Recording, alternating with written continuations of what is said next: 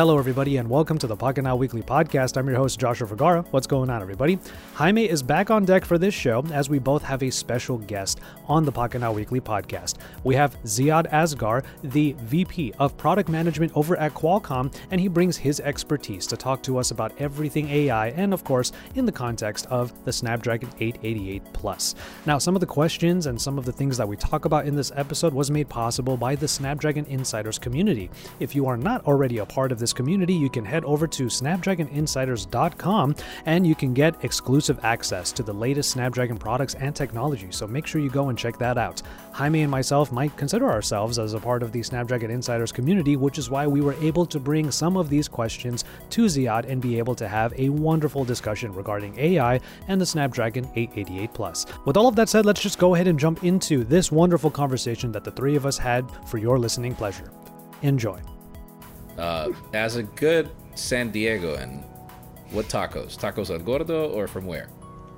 uh, actually, there is a great place. It's called the Taco Shop. Huh.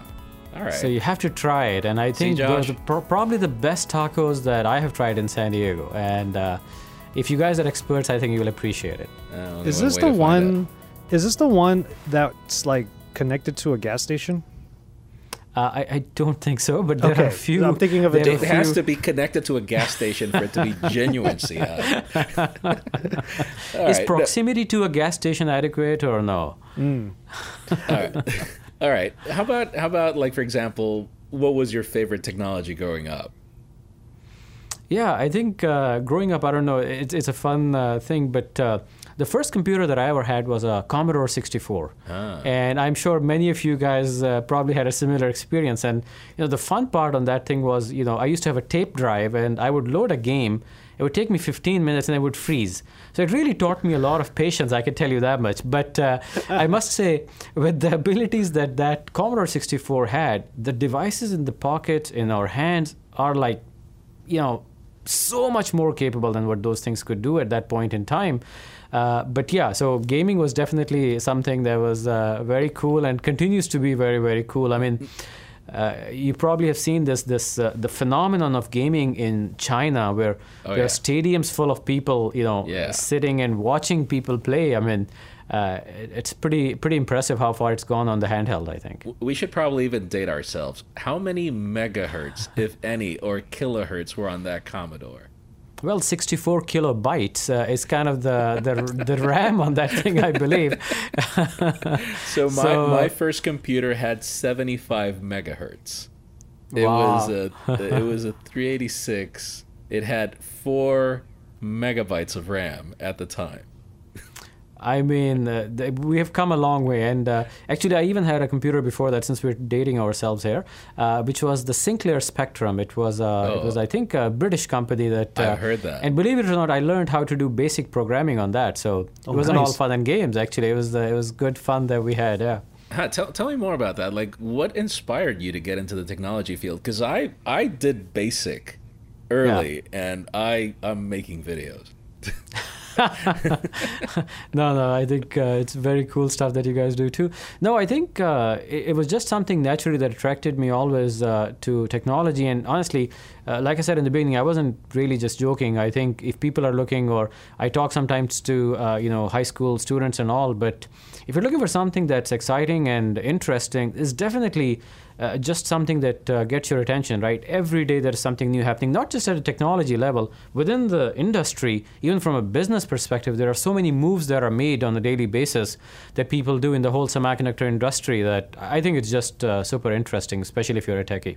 All right, as a techie, if you were stranded in the desert right now, uh, you know, aside from a scoop of ice cream, what piece of technology would you bring with you?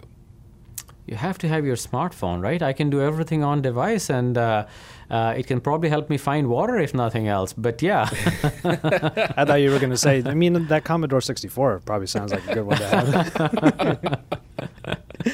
Believe it or not, if you are interested, there is actually an application that simulates all the Commodore 64 games that I believe is available on Android. If you really No want to live that, uh, relive that time, yes. I will look into it. I will Isn't that crazy? The stuff that we played on consoles and whatnot Oh, back then. It's just it's right here on the phone. It's in our pockets. Into Indeed. right. Final hard hitting question. heroes as you were a kid? Oh yeah, you know I'm gonna uh, kind of date myself also in a different way. But there used to be, I, I, actually it's funny you mentioned this today. We have a WhatsApp group where we talk about this stuff with my old high school friends, Huh. and there used to be these cartoons that was actually a Japanese animation, uh, and it was uh, Conan. If you Oh, guys okay. have ever heard of it or not, but this guy could swim like a fish. I mean, as a kid, I, I mean, it was just unbelievable to watch those cartoons. But definitely, that guy was one of the heroes. But uh, uh, interesting stuff. Nice, nice. No, we're not going to hear which ones were your favorite, Josh. You're totally date us out, man.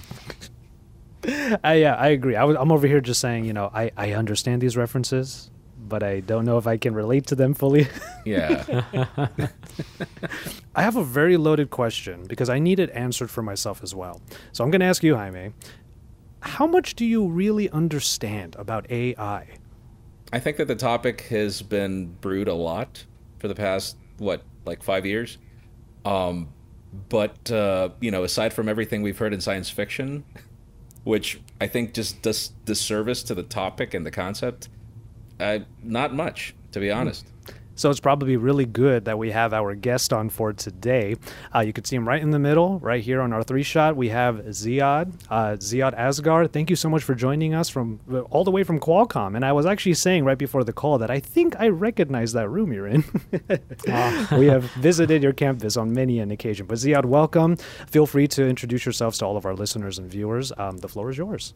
Awesome. Thank you for having me. Yeah, uh, you know, what I do for Qualcomm is uh, essentially looking at all the different technologies that go into our products. And one of the key ones that we're really focusing on nowadays is artificial intelligence. In addition to that, you know, the best in class cameras, amazing gaming experiences on our devices. We basically create the roadmap for those technologies and then take them and put them into specific products that go into our end products that are, in this case, semiconductor products. Uh, so I do that, and uh, honestly, every day there is something new and exciting going on at work. So, like I normally joke, it's like uh, you know I get to have fun and they pay me for it. So it's a pretty good situation, I must say. That does sound like the best situation, definitely. I- I'm actually gonna gonna interrupt a little because, uh, you know, for us when when we were when we started the whole discussion about having this this interview and everything, I I was like the first person to be like, okay, we definitely do need to do this, mainly because I'm the first person that wants the most simplistic and basic answer for what is AI, or at least the, the state of AI, like right now. And I, it, it's a basic thing, but it's mainly because I mean, we grew, I grew up watching Terminator 2. I you know S- Skynet's robots. They still have not taken over the world, and it's just I feel that it's it drives skepticism that is completely unnecessary. Like I I would really uh, appreciate you know a simple basic question: What is AI? Sure. So, uh, do, are you really sure? By the way, they haven't taken over. I'm just kidding. but basically, think of it Asking this the way. right questions. That's that's I'm, what I'm just looking. happened. I'm looking at my smart speakers. I'm looking at my smart lights. Like you tell me. so essentially artificial intelligence is this umbrella term that we have coined that basically talks about machines that have intelligence as in being able to sense what's happening around them to be able to reason based on that and then to even take some actions. And you know that umbrella term is artificial intelligence. So anything that is able to do that and as you can tell we are not there yet. Honestly a lot of this thing these things get bundled under artificial intelligence but really there are subsets of artificial intelligence the first one being what we call machine learning. So think of machine learning as you know when you typically program something you go ahead and say and use certain if else statements to tell the machine what to do which means well if you see a car and if you're an autonomous car you stop. Very high level right? But what machine learning means is that now you don't have to explicitly train the machine to do that but you can actually or have to program it but you can actually give it data that it's able to learn based on that. That's deep learning or rather machine learning. And then the last level of that where we are today is what we call deep learning where we do where we use uh, neural networks to be able to do some processing that allows machine to take certain actions. So my point is we're really far from that high level generalized artificial intelligence that you might have seen in movies still in the early days and nothing to worry about at this point in time. But this is uh, technically it's something you you know when you tell me that some that a machine is learning to a certain degree that that also means that you are programming it with limits on what to learn or or Yeah. I think it's a very good question. See, think of it this way. You know, I have young kids, and you know, I never have to tell my son or my daughter that you know this particular word means an apple. You basically pick up an apple and you say, "Hey, do you want to have an apple?" It's almost like that, where you basically show the machine a lot of data, and you what we call label data. So you'll say, "Well, these are all pictures of apples," and the machine over time creates a model or what we call a neural model to say, "Well, anything that looks like that must be an apple." And that's what I mean by training. And typically, artificial intelligence or deep learning has these two categories. You train a machine by giving it a lot of data, and then it's able to infer based on that training that it got. So that's kind of the two major different parts of artificial intelligence or machine learning that we see today. Mm. So it seems like there's so much going on in the background uh, when AI is working to enhance so many parts of our mobile technology. But here's the thing um, my question here is that I feel like a lot of people with their daily lives using their smartphones or whatever the technology may be kind of takes all of this for granted. And like we mentioned earlier in the show, we may not fully understand what AI is actually doing for us. So, I guess my question is what real world examples would you be able to give us um, on how AI is truly making a difference in our daily experiences with the smartphone or really anything else? Agree. So, that's a great question, but I can assure you that today already the phone or device that you have is applying artificial intelligence to improve every experience that you can imagine. So let's say if you're a smartphone user, it is improving the way that the phone is able to receive audio. It's improving it the way it's able to, you know, do echo and noise cancellation on it, to be able to actually understand what you are saying and based on that be able to do certain things. It is able to improve your photography experience by a huge, huge margin what it used to do used to be able to do. It's going to improve and it's already doing it on the video next. It is improving that on what we call natural language processing. In the future, this will also happen with gaming. It will happen with security. But I'll take at least uh, you know one example where think of it this way in the past the sensors on a smartphone or on a security camera they really used to be dumb what that means is they would capture whatever light is coming into them but they never knew what that light stood for what it meant with ai or with machine learning we're giving those cameras those microphones the ability to be able to understand the data that they're capturing. So just think of it what that allows you to do now, right? So if the camera knows that what it's capturing is this uh, face right now, so it knows, well, this is skin, or it might know this is fabric, or it might know these are hair, and based on that, you can process it very differently. Hmm. Or if it knew that the audio that it's capturing is is an audio that's uh, a happy audio or if there is some concern or an alarm must be raised. These are just very basic examples, but it tells you that as you enable your devices to be able to understand the, the stimulus that they're getting, they can markedly improve the use cases that we have on them. Mm. All right, I'm, I'm, I'm, actually, this is like the perfect segue for the, the next question that I had because probably where I've heard it most is in photography.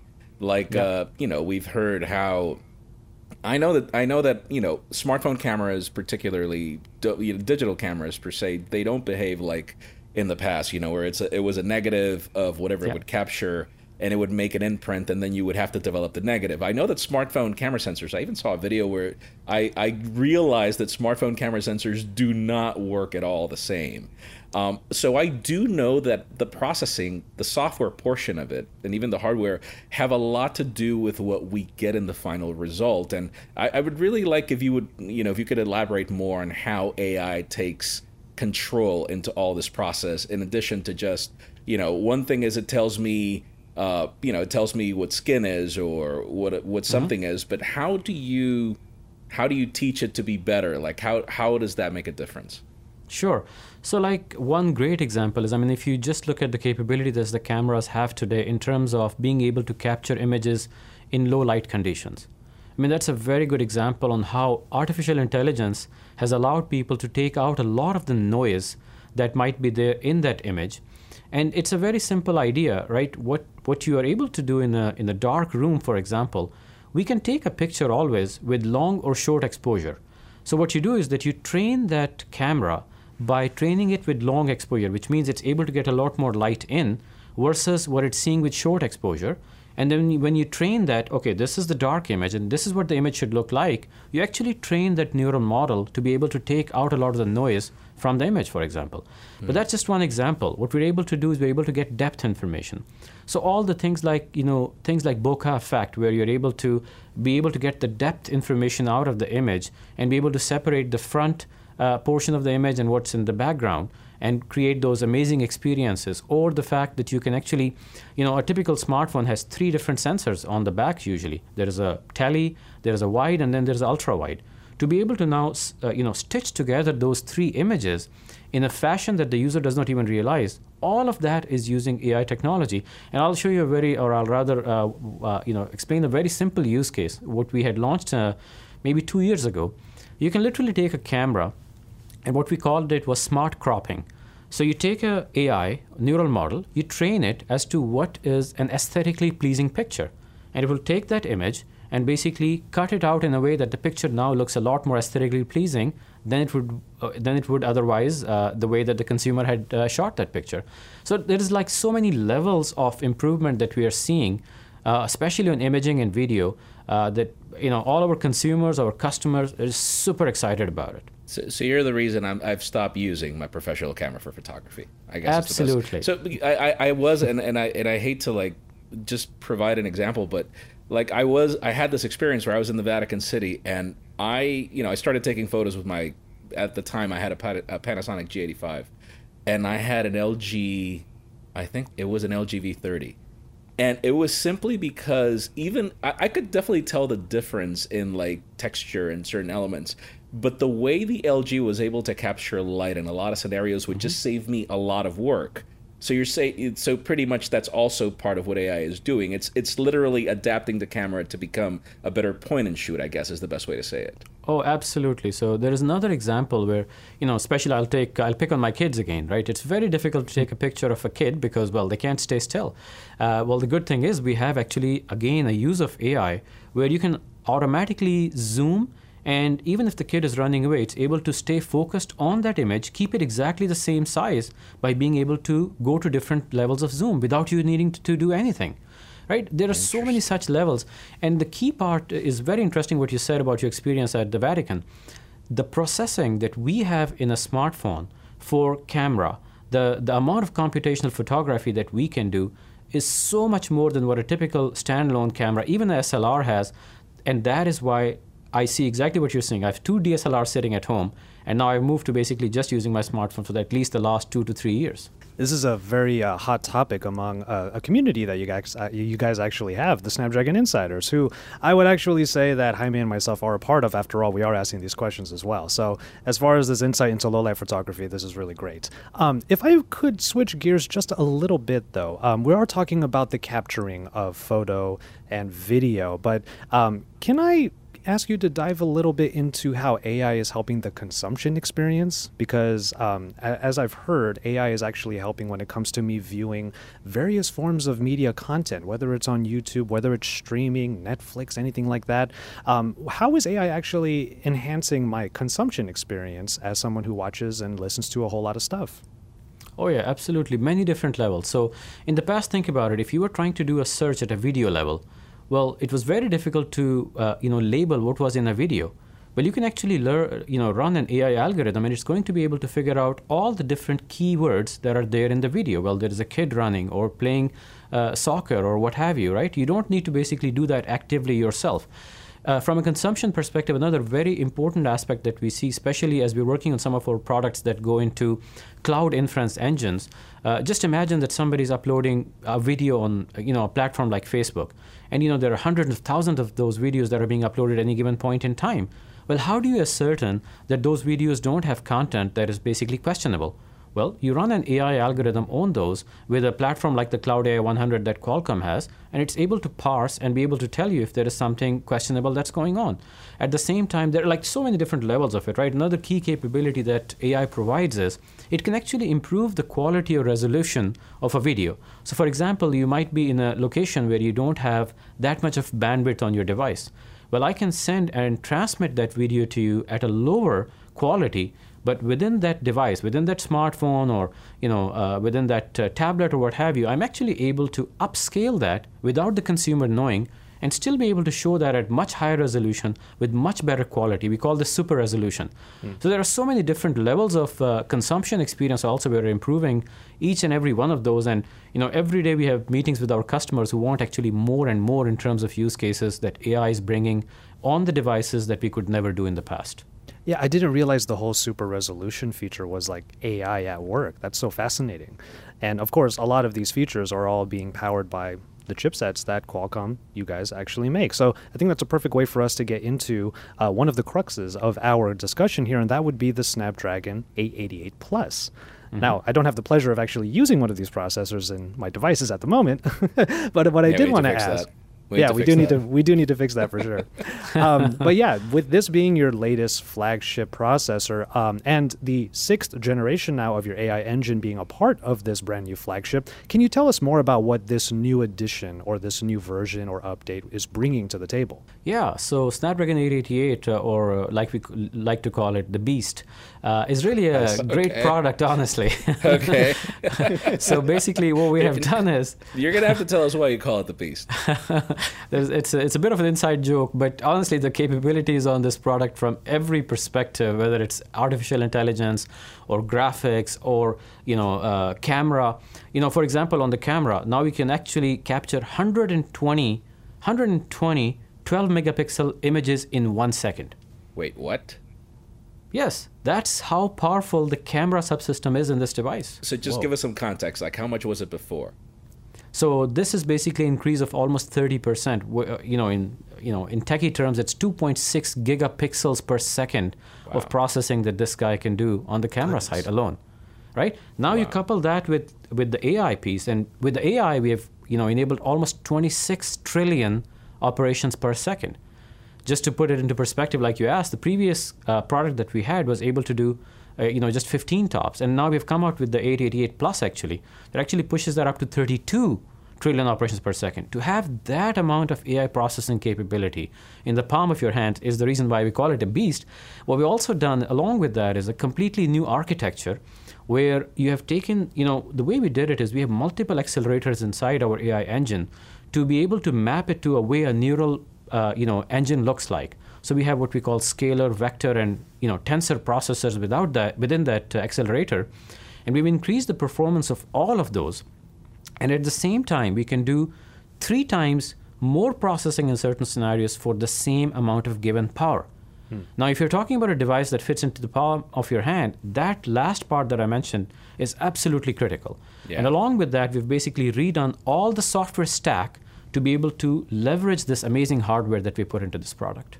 I'm actually gonna make a little, and if you don't mind, we could probably just dive a little bit deeper into it because sure you know, uh, you, this is not the only chip you make. Um, uh, and every single, you know, we, we go to, we've been to Maui a couple of times, and we, I think I've I've seen one of your presentations, and you know, a lot of the discussion is you, like that, what you just mentioned right now. Like, in, for example, you've mentioned it a lot in numbers, uh, but mm-hmm. you know, obviously, the, the consumer, what they hear is computational photos, computational mm-hmm. video, yep. like high dynamic range, yes. like can you you know in layman terms like the differentiation of this 888 plus between you know in comparison to I, I guess I, I, guess what I'm asking is like a more real real world example of how that a, a consumer could feel that in, in, in the phone whenever they buy it, for example. Absolutely. So, you know, we, we do things like, uh, I, I, think the first part of your question we had to do computational photography. So, like we talked about, right? Now we can actually process what we call high dynamic image, images. What does that mean, really? So, right. if I were sitting right now in a place where I had a backlit window, and by the way, I see a lot of that on the calls that we have nowadays you can barely see the person's face, right? Yeah. That's exactly the high dynamic range problem. We're doing but our best over are... here, Ziad. but you know what we can do with our devices, we can actually capture those with sensors that are very advanced, that what we call staggered HDR sensors. But without that detail, we are actually able to take three different images or multiple different images and be able to combine different part of that frame where there is more light or where there is less light to be able to create a picture that is pristine, even though there might be a very strong backlit sort of a scenario going on in the picture. That's just one example of it. And, and all this but in the, real time. All this in real time, and all mm. this happening at multiple frames, and then you couple that with AI to reduce the the, the noise aspect that I talked about in low light scenarios even further. So all of this processing comes together in like, and that's why you need so much AI processing on the device. You know, we didn't talk about as much, but you know, uh, if you were there in Maui, we talked about use cases like, uh, you know, on-device translation. Another great example, right? And then think about, you know, being able to talk to a person anywhere in the world, but that person is not able to speak your language. And the phone is able to basically, in real time, translate from your language into a different language, and the person on the other hand hears that different language, and you guys can have a conversation, for example. Right? That's another great example. Now, why do we need this much level of performance from an AI perspective? Now, these things that I talked about, right, like segmentation to be able to understand different parts of a frame, or to do HDR, or to do you know portrait modes, we used to do that on a let's say a single frame for still images. But now, if I need to do this processing for every frame in a video that you're capturing at 30 frames per second or 60 frames per second, well, you can envision now I need 60 times more processing. Right. But the key is you must be able to do at a performance or at a power point where your device actually still lasts the whole day. Exactly. And that's Like, what we excel at. It's one of the biggest problems. Like, eh, you know, every single time that we go out testing phones, it's usually the case where we're, we're going to run out of battery by 2 p.m.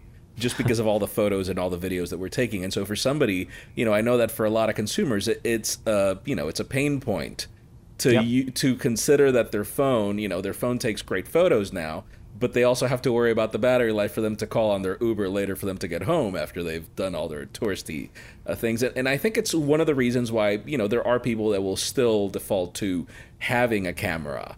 Um, and so uh, that this, thank you. Like that's exactly like what I wanted to like understand, like how how usually I get the, I guess the perception or the misconception that we have is that the more powerful the chip, the more power consuming.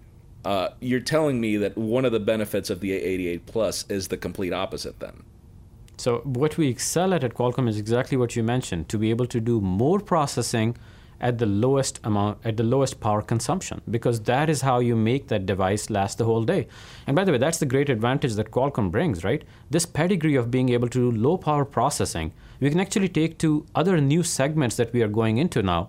For example, automotive and other areas. And that same advantage and those same techniques that we have learned over many years, we can actually apply them to those new areas and bring those benefits into those new end products.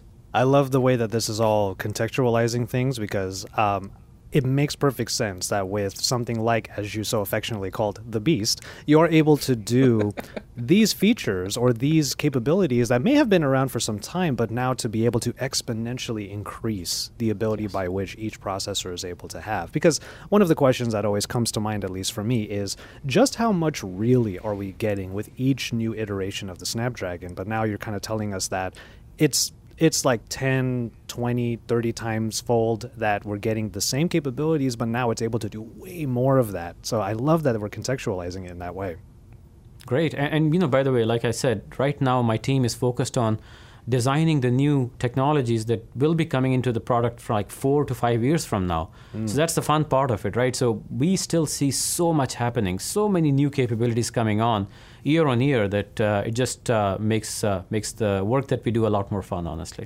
Yeah, like diving into a specific, let's say, feature or capability of these processors. Uh, one term that I always hear when we talk about these processors is the sensing hub. And uh, I guess if we can dive a little bit into that in particular, um, from what I remember, it has something to do with elements like audio and voice and stuff like that. So, uh, if you can kind of tell us how the sensing hub actually affects consumers, uh, what it does for consumers, I should say, uh, within the Snapdragon 888 Plus or any of the other processors that you had it in.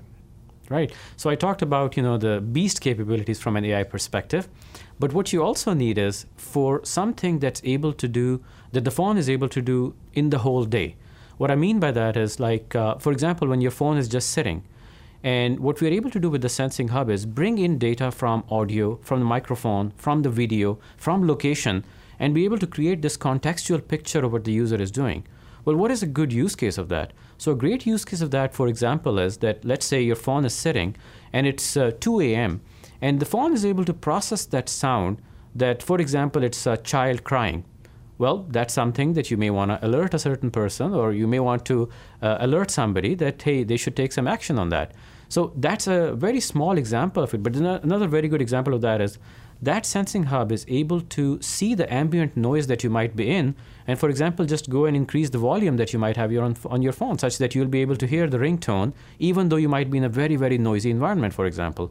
So you can just envision the number of things we can do with this. There are so many health and safety things that we can bring in. For example that contextual hub or the sensing hub with the artificial intelligence capability in it running at extremely low power. By the way this is much lower power level now can sense that you're driving well, there are certain things that probably you should not be doing when you're driving. All oh. of those ah. things can come together with a sensing hub. So that's what we are building together in that sensing so hub. this is the reason why when I'm driving, Spotify automatically switches into the driving mode. That's how it. No, so you're telling me because here's the thing: we hear a lot of companies provide features, but I guess it, we, I guess I particularly did not know these were actually Qualcomm technologies. Mm-hmm. Oh, yes. So we, we are specifically focused on enabling exactly those kinds of use cases, what we call always on use cases. And but to make them always on means that you must be able to lower the power to do that processing because, well, it needs to be always on, which means has to run at very, very low power. And again, that's the Qualcomm uh, pedigree and the Qualcomm advantage that we are able to bring. Tell me more about that because I uh, you know, we've been diving into power efficiencies and everything, and again, I, I, think that it's just the. I think that the the paradigm that we've had lately is that the more power, the more cooling you need, the more hardware you need, the more thermal envelope, or the bigger the product, or the bigger the battery life, and it's that whole mentality of bigger is better. Uh, yeah. But you know, I've spent the last six months using the Snapdragon 888 uh, nice. which is the chip that you launched uh, early this year, and on a phone that's half the size.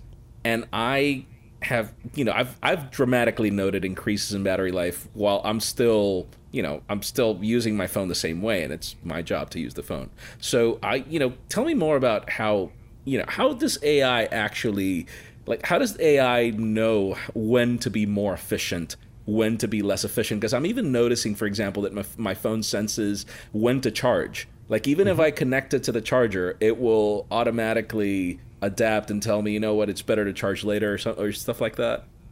So th- this is again a great uh, application of ai for example. So the way we are able to do this i talked about the engine right? The 32 tops trillion operations per second engine. Think of it as the big engine. So we have a very big engine that's for very intensive use cases but then we have a very small AI engine also that sits in the sensing hub to be able to do that always on like processing, right? So that's how we are able to cover both. But specifically, as an example of what we are able to do with our uh, power saving techniques, you know, as you know, we have uh, recently launched some Windows and Snapdragon products. Right. So just imagine, right? you have uh, a Windows, you have uh, you know your old device most likely, and there's a fan that's you know blowing at some insane speed. Yeah. And all of our Windows and Snapdragon can do all of those functions, but there is no fan in them that's a that's an exact example of how we can take that power saving advantage that we developed on the mobile side but then when you apply that to a new area it brings a whole new experience. You basically don't need to carry your charger with you. The device you know lasts the whole day. It's always connected. You know these are the kind of examples that we are able to bring uh, especially with that uh, power saving technology that we are baking into our products. Yeah uh, that that that would be probably my curiosity. Like I know that you you know aside from the Snapdragon 888 but you've already brought these technologies also to Windows, and and that is one of the major pain points. Just changing that paradigm that bigger is better, or or should I say that bigger is the only alternative you have if you actually want to work the whole day. And so you've been able to do it with phones, and I, I'm really curious about the you know concepts or or projects when it comes to computing as well. Yeah. So I think we continue to focus on it. Think of it this way that. Uh, each and every engine that you have inside our products we are basically optimizing it in every generation to be able to do more and more. But you talked about specifically on the side of uh, computing uh, or on the side of compute like products uh, if i understand your question correctly. Uh, basically think about it right? How many times in a day you write up an email and you say for example well it would be great for us to meet up and discuss this why isn't our device smart enough? Well, I can just add a little bit more AI to that device, and guess what? It can actually do that and go and set up that meeting automatically. Another great example right. that uh, was also demonstrated, uh, and it's very relevant nowadays, is you know what we call gaze correction. So, for example, uh, you know when you're looking at uh, your screen at work and you're on a video conference call, it seems like you're looking down. Well, right. you can just take that image and fix that gaze and it seems like you're looking at the person now. I mean, there's so Hmm. many examples on the productivity side that AI application can Im- increase or improve the experience in just in a very, very amazing way. So you're right? saying are- that we, we should have done this interview with a Snapdragon product. That's pretty much what I'm trying to say. Okay, Uh, we're gonna we're gonna need to work on that because yeah, that's that's a major pain point. Like true, uh, and to a certain degree, because it's been the normal lately. I guess we're just used to the fact that we know that the webcam is on top, but people are looking at the bottom because we're looking at the person who's talking to us. To a That's certain right. degree, but it, it it no longer feels impersonal. But true, wouldn't it be better if it was?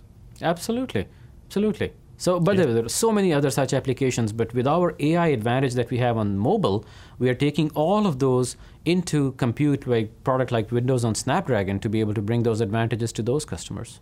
You know what? I, I do wish I had a Snapdragon processor on the computer that's right in front of me because it sounds like it's going to take off into space right now. And that's, I told you, man. You can you can also use this as a clothes uh, you know washer, uh, clothes dryer if you want to. I mean, there are many advantages with these things. Yes. Indeed, it's keeping my uh, cup of tea hot over on the side. I'll tell you that much. There you go. Uh, but yeah, uh, so we're we're we're basically getting a glimpse into just how far AI can go and in how many products it can actually be. Uh, it can actually be in. Uh, with the proliferation of AI, I think it's also important to talk about things like security and privacy. So, while AI might make digital assistants smarter, or in the case uh, that you said earlier with the Sensing Hub, it is able to listen and contextualize where it is. That way, it can actually perform certain functions. But how would how does AI itself actually contribute to uh, what we're doing, and how is it affecting per- perhaps uh, my privacy or any consumer's privacy? I think it's a great question also. The way this happens or used to happen if you remember in the past, for example, if you were just, you know, uh, you know, uh, dictating a message on your device, the device would basically take that audio, send it out to somewhere on the cloud, the processing would happen on the cloud and then the result would be sent back to the device. Well, with the AI capability that we are baking into our products, you don't need to do that. That content stays on the device. You're able to process it right on the device and then be able to use it.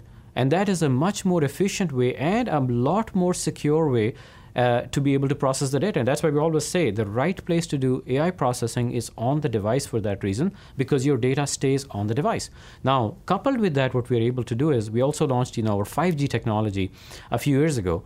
And now, with that 5G, the amazing throughput and the low latency that you bring, you can actually take the intelligence that's in one device, be able to share that with another device when there isn't a privacy concern. And soon you have a whole network where there is intelligence spread out throughout the network, and you're able to tap into different parts of it when you need more and more capability for hmm. something that might not be a concern from a privacy perspective. Another thing we did with the Snapdragon 888 also was we actually launched what we call the Content Authenticity Initiative. And what you're able to do over there is a picture you can actually basically put a seal on that and say that this picture is exactly how it was captured and has not been tampered with. As you know, I mean, I, you can take a picture today and basically be able to modify it and make me do or say anything using AI, but that's how we're able to make sure that that content is pure and it's not tampered with. No, I, re- I remember that was one of the major major topics in in in the in the Maui presentation, in the last one that we were at, where you were discussing just how important it was for. I, I guess it would be digital authenticity is the best way to Yeah, to put that's it for right. people to be able to trust what's done digitally because yeah on Photoshop and, with deep fakes like you can really like it's really hard to trust the video now it's That's really right. hard to trust the photo now um, but you know let me let me go back let me go back a little into on device because you know it there's 5G and then there's the New York City subway which is still impenetrable until the MTA fixes that part. But I'm, you know, I'm curious over the on-device because for me, aside from the security benefit and the privacy benefit, it's a convenience benefit. The mm-hmm. fact that I can actually be able to use my phone if I've, you know, that there are most of the elements of the digital assistant will be available to me even without the network. That for me is major. Yeah, that's a superb point, right? I mean, you don't need to be in a place where you have a connection at every point in time. Your device is still able to give you all the experiences that you're used to, even if you're not connected, right? Because, well, it's doing the processing on the device, and that's available at all points in time. So, absolutely right. That's so interesting. And I do have one question, like to dive a little bit deeper into this particular topic. So, mm-hmm. if if the AI and all of the data that it's already using in order to perform its functions is on device, obviously you have to provide it with said data. But as far as its ability to grow, to learn even more, we talked about machine learning and deep learning before.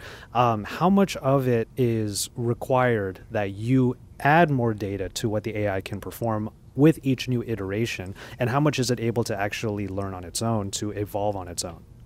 It's a, that's a very good one, and it's actually an area that we are really focused on, which is on device learning. Mm-hmm. So you would not do the full up training that you do typically because that is very, very intensive and usually happens in server farms. But what you can do is what we call uh, one example is federated learning, for example. So I'll give you an example. When you use your keyboard, and especially if you're using Google Keyboard, it actually uses something called federated learning. So it's actually optimizing for the way you might use your keyboard or the words that you might use. So it's basically tweaking the model based on exactly what you do on your device.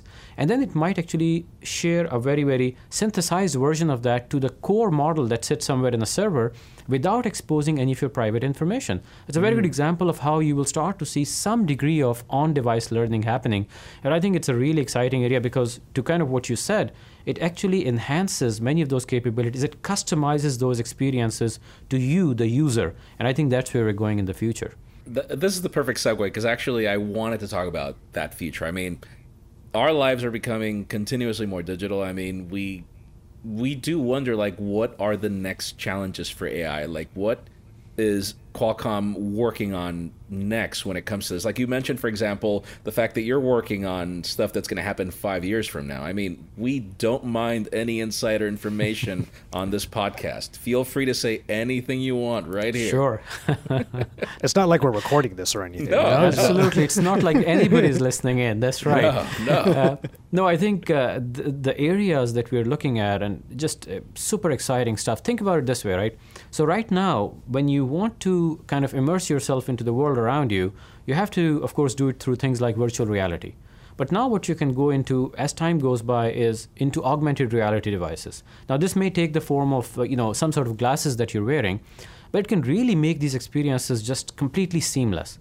But you can imagine, right? You need to be able to identify things that you are looking through, and then to be able to augment on top of that.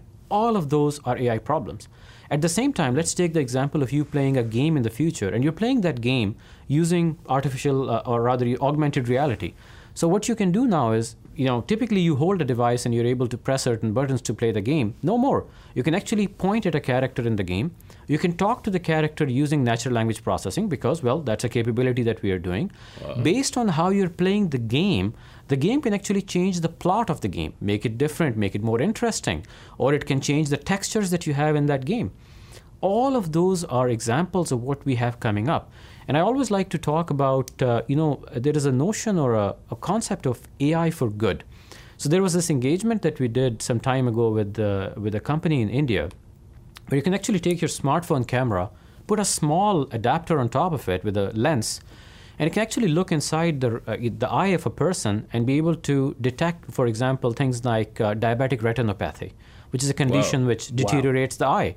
Now, this might be an environment where people don't have those capabilities or they don't have access to uh, you know, healthcare very readily. Well, with something like this, you're able to help those people. Another good one that we are looking at with a partner right now, actually, is based on the way I'm speaking, we can actually detect your respiration and detect some respiratory conditions, for example, even like onset of COVID, for example. So there is so much that's still to be pa- tapped, especially from a health perspective. Uh, that I, am just really excited about. Uh, you know, we already have the enablement. We're just taking the next steps now to bring those use cases to the front. Same. That that level of excitement that you're that you're showing us here is something I wanted to actually ask more personally. Mm-hmm. Where do you want to see AI come through. Like obviously, we see this vision of what Qualcomm is going to be able to do at large with AI in the next five to ten years. But what is your broader scope? What is your um, intention for AI? What are you excited personally to really see it evolve into?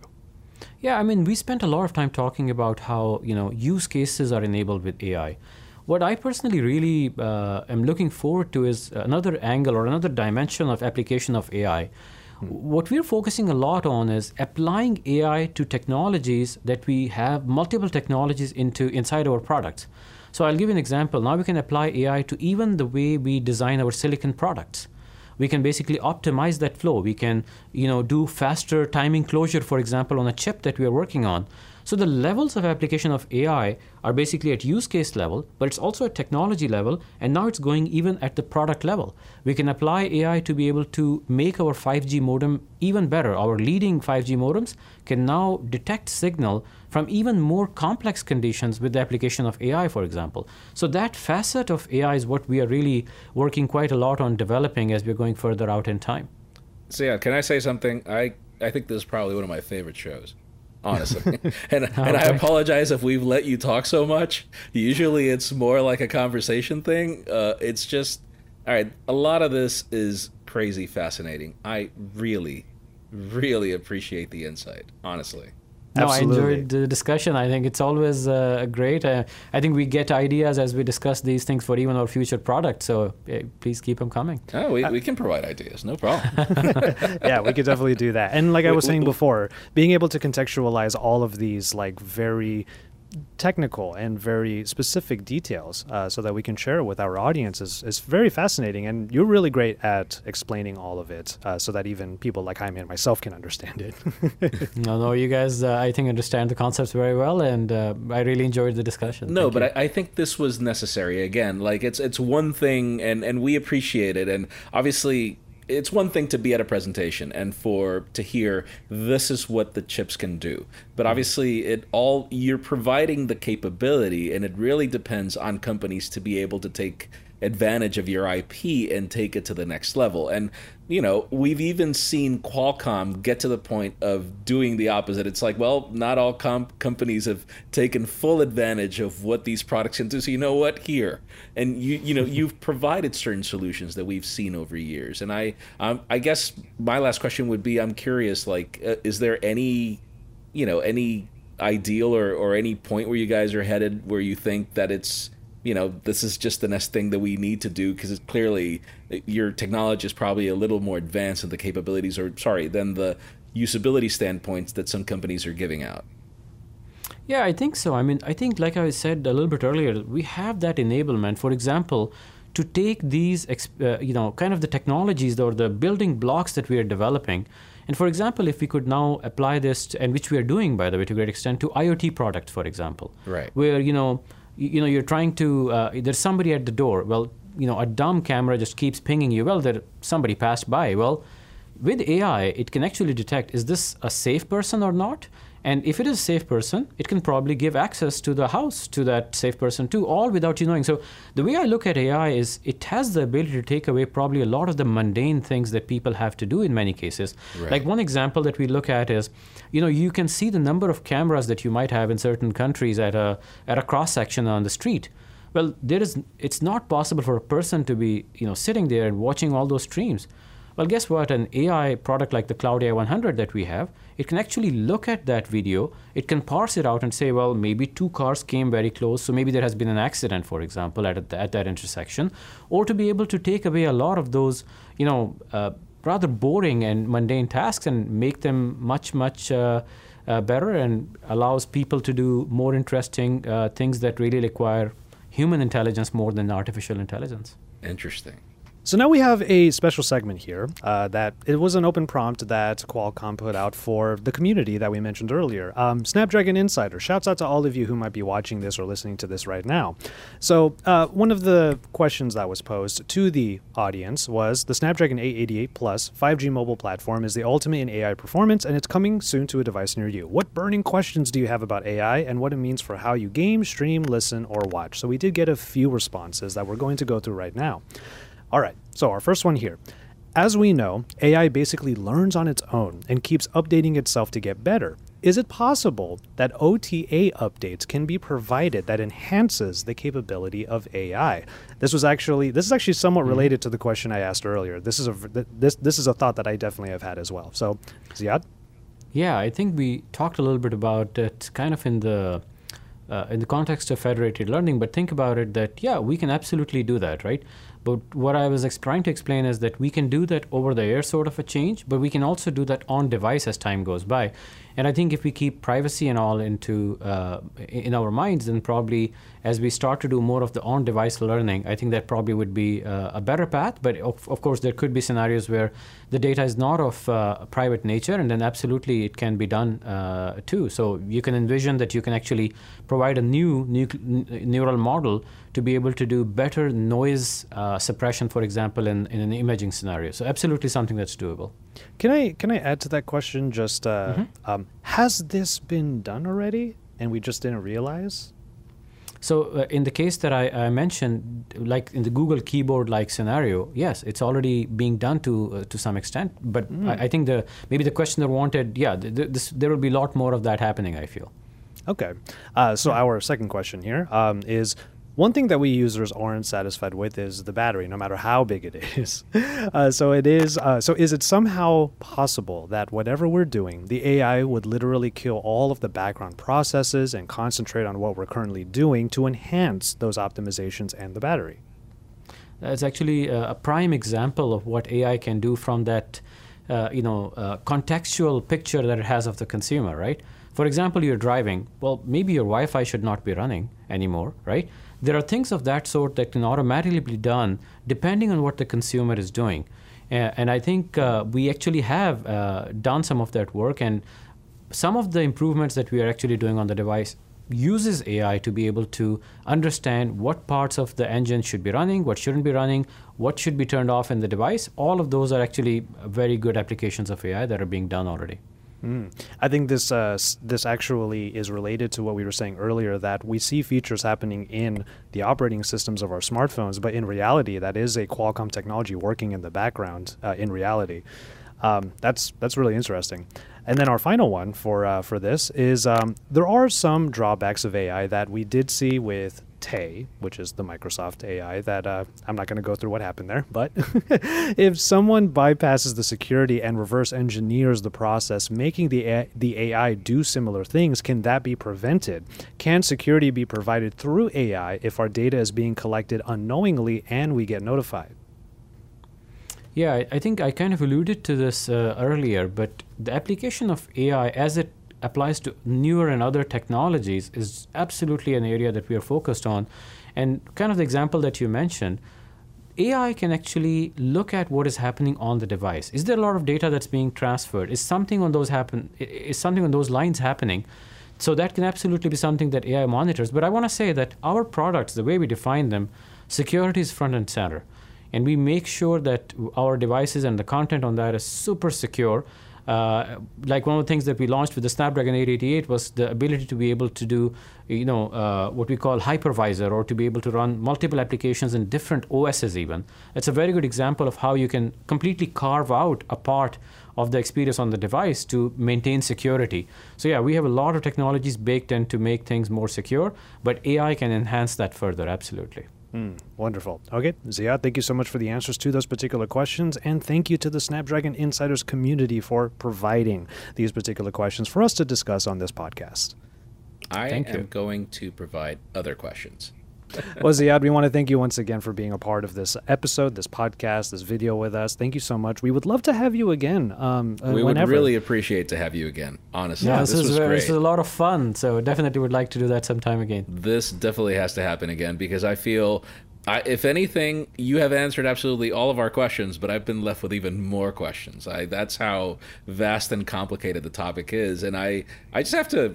Can I just say I, I do have to congratulate the work that you do because to a certain degree, the fact that consumers don't need to understand this is only a good example of how well you do in having that blend into the background and that mm-hmm. that is you know i remember as a as a you know in my 20s trying to get people to like not get people to like tech as much as i did but you know technology you know you had to it was like a, a niche we were part of a niche and it was very difficult for people to be techies.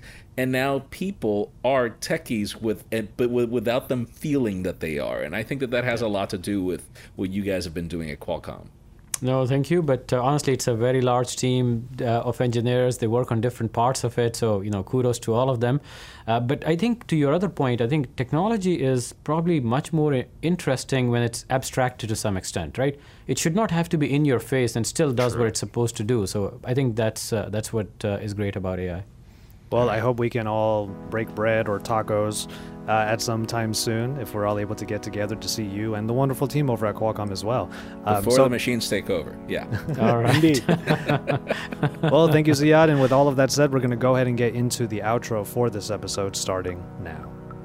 A big thank you once again to Ziad Asghar, the VP of Product Management over at Qualcomm, for joining us on this show. The three of us had such a great conversation about AI and the Snapdragon 888 Plus. And like I said in the show, it's really great to have some of these very specific details about the technology that is in our smartphones contextualized so we can better understand them. Thanks again to Qualcomm for partnering with us, and another thank you to the Snapdragon Insiders community. To be a part of that community, you can head over to snapdragoninsiders.com to join and get exclusive access to the latest Snapdragon products and technology. With all of that said, though, we're going to go ahead and call it on this one. Thank you so much for listening and hanging out with us on the Pocketnow Weekly podcast, and we will see you in our next episode.